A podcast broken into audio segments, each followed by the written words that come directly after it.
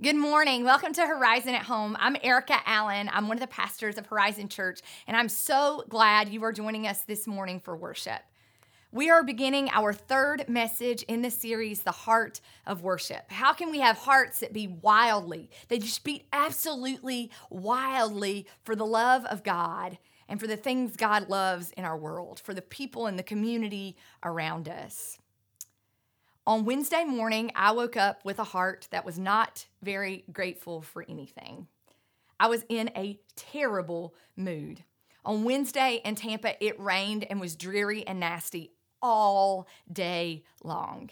I was home with my kids because it was a holiday, and I was like, I can't tell you all how terrible of a mood I was in. Finally, by nine o'clock, we, we'd been up for a couple hours. By nine o'clock, I was like, sit in front of the TV, kids, watch PBS Kids, and don't speak to me and leave me alone. And I was sneaky and went back to my bedroom. I opened my Bible, pulled up um, the, the spreadsheet for what scripture we were going to read this week for the heart of worship, and I began studying this week for the message. As I began, even before I could open my Bible, I got a notification on my phone that a category one hurricane, Hurricane Eta, was headed straight for us. And I was like, oh my goodness, you're kidding me. This is the worst day ever. Um, uh, not even 10 seconds later, I got a notification from um, from the preschools that they were going to be closed Thursday and maybe even Friday, uh, depending on the damage from the storm. And I'm just like, I like 2020 no more. I'm done. I'm in a terrible mood. I don't even want to like read my bible right now. This is awful. I don't want to do this. And i realized like erica just get involved with what the message is supposed to say. Just sit here and listen to god. I think god has something for your heart.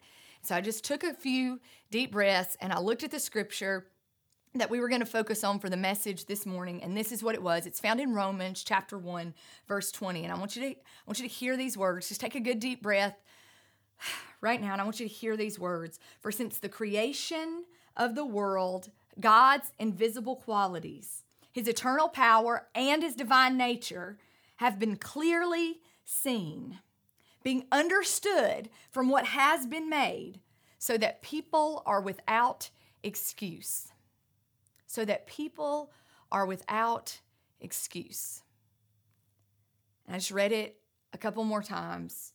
For since the creation of the world, since the beginning of the world, since God created the world, God's invisible qualities, his eternal power, this power that is mightier and stronger than anything we experience or know, his eternal power and his divine nature, this sense that he is God and nothing else in our lives or in our world will ever be that, these qualities have been clearly seen because being understood from what has been made. You can look around at what has been made and you are no longer able to have an excuse for having a heart that doesn't worship and love God. You are without excuse. I needed to hear those words. In 2020, when I have been filled with a million excuses, I'm not gonna do that this year because of COVID. I'm not gonna do this because we can't get together. I'm not gonna do this because there's a tropical storm. In a, in a year where I've done nothing but make excuses of why my heart can't love and worship God and love and serve our community, God says no more excuses.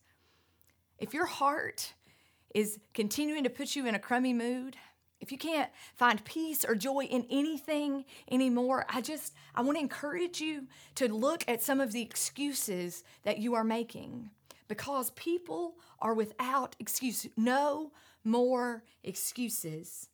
Because God has created the world and the things in it.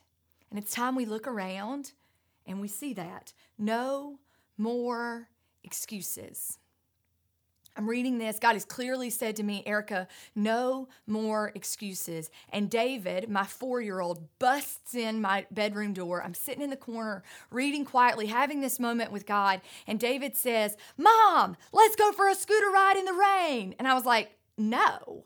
I just put clean clothes on you. Like, I, we're not going outside. I, I can hear the rain like hitting the roof. I can see it dripping off the roof. No, we're not going outside in this. Absolutely not. No. And he puts his hands on his hips and he says, Mom, no excuses. Let's go for a scooter ride. And I was like, David, you had to use the words God has already used with me, didn't you? So I was like, put on your rain boots and your rain jacket and we'll go for a scooter ride. Calls his sister, who's almost three. He says, Emma, we're going for a scooter ride in the rain. Get your rain boots. And my kids put on their rain jackets, they pull on their rain boots, and we head outside for a scooter ride.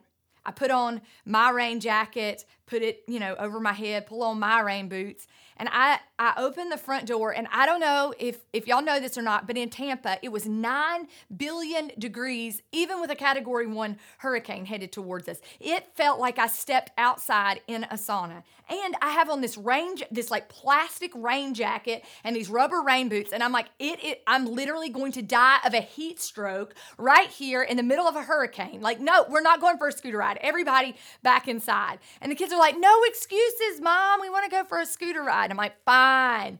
So we cram their helmets down over their hoods on their on their heads and we head off for a scooter ride. And I, even though God had just said, no more excuses, look around and see what all I'm doing and, and have been doing, even though I'm like looking all around at that and I've just heard that, I'm in a terrible mood because it's raining and it's hot and it's nasty and I just don't want to do this anymore. And the kids are like having a blast riding through puddles they're just like absolutely loving being outside. And David's like, Can we go a little bit further? I'm like, No, it's raining. We're going home right now. Like, we're going around the block one time and we're going home.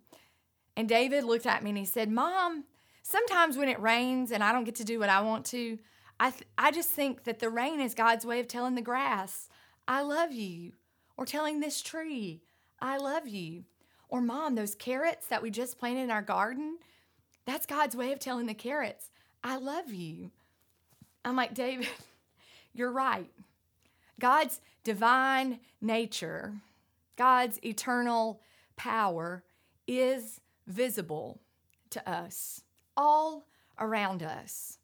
In a world where I have a million excuses to be in a crummy mood, God is telling the carrots and the trees and the grass, I love you and a four year old and a three year old are stomping in puddles, having the time of their lives. No more excuses for the crummy mood, Erica.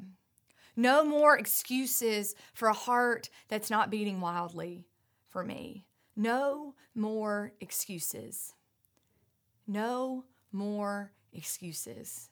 So tell me, God, tell me how to live like that. That's what I want to know this morning. That's what I needed to know on Wednesday morning. How, God, can I live with no more excuses? How can my heart actually worship you?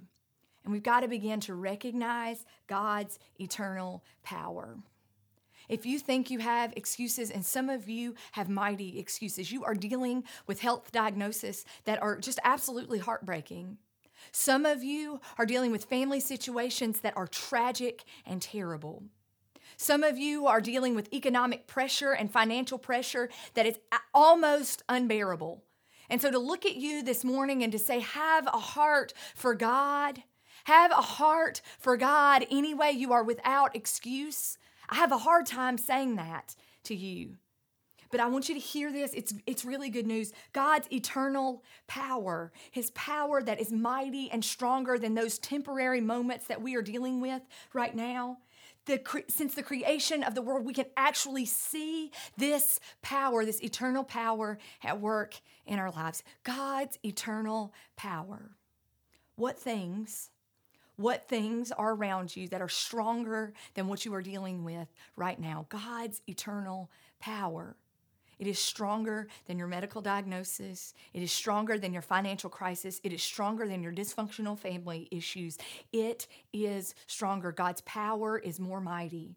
And if you want to start having a heart that quits making excuses and starts walking towards worshiping God, then begin to trust in and look for God's eternal power, which can be seen. It's been made clear to us so that we are without excuse. So begin right now looking for the things that show us God's eternal power, the things that are mightier and stronger than what we are experiencing in this very moment. And begin looking for the ways God's divine nature, the things that can no longer be explained, those miracles that have, that have bubbled up, even maybe in this season. When there have been times where I'm just like, what, what is a new church supposed to do? We don't even have a place to meet. God gave us a gift of an old church that had closed a, a, over a year ago. God gave us this gift and said, worship outside here in a safe way. In Florida, it's beautiful weather. Like you will know about my eternal power and my divine nature. There's going to be a moment sitting out there worshiping God that we we look around and we're like something bigger than us created this world. Something bigger than us is giving us gifts that can no longer be explained. If you are ready to have a heart that quits making excuses, then begin looking for the ways God's divine nature has made itself clear. What are those gifts in your life that you can no longer explain? What are those eternal power moments of God that demonstrate God is stronger than any temporary thing we are dealing with right now? Folks, we are without excuse. Some of you are dealing with heavy and hard things. And God still wants your heart to beat wildly in love for Him and for the people around you. God still wants your heart to beat wildly for God and for the things of God in this world. God wants your heart to worship all the time. Worship God. Those thing that that thing in our world, that power in our world that is eternal and stronger than anything. That divine nature those moments where it, we can't explain what we're dealing with anymore. So if you are living by making excuses, I can't experience peace today because I experienced this in my past. I can't do this because this is what I bring to the table. No more excuses. God is more powerful than your, your addictions. God is more powerful than your doubts. God is more powerful than the dysfunctional family you're dealing with. God is more powerful than that. And God's divine nature God's divine nature wants to give you gifts that are unexpected and life changing in this season. If you're ready to live without excuse, it is time to open our eyes and recognize those things that God is and has done all around us. I am without excuse anymore. There is a God who's given us gifts that we do not deserve. There is a God who is more powerful than all of the things COVID and hurricanes and economic pressures and financial issues. It, God is more powerful than any of that that has been thrown our way already this year. God's more powerful.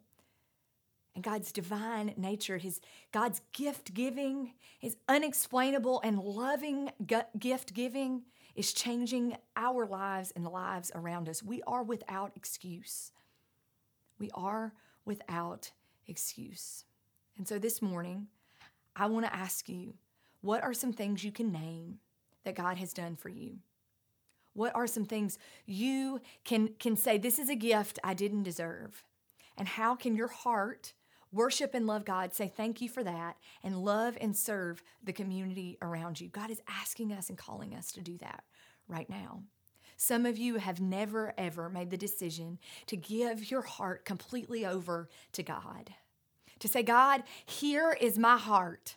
Your power is more powerful than the things that have been pulling on it lately. Here is my heart and my life. Here is my heart and my life, God, because your divine nature wants to give me a gift of grace that I do not deserve through the power of Jesus Christ who died on the cross and was rose again. You gave me through your divine nature, you gave me a gift of forgiveness and love and new life that I did not deserve. This morning, if you want to start living with a heart of worship, say yes to those things. For the first time ever, say yes. Send us a PM right now, a personal message, a direct message, and say, hey, I just made this decision for the first time and I want to talk about it. What's my next step? What is my next step? It, right now, if you've made that decision for the first time, send us a message. Call us, get in touch with us, that you may begin the next step of giving your heart over to worship God so that you can worship and love God and worship and love our community. Will you pray with me this morning? God, for the many things that pull on the hearts of, of our people, of your people, I pray, God, that, that today, right now, that we will be left without excuse, that some way we will recognize by your grace your divine nature and your eternal power. Those things that cannot be explained. Give us a moment where we recognize you are stronger than what it is that we are dealing with. We give you our hearts and our lives, and we ask you to use us to shine your light and ignite your change in this world. Give us hearts that beat wildly for that and impact our community in that way. We love you and we thank you for loving us. Amen.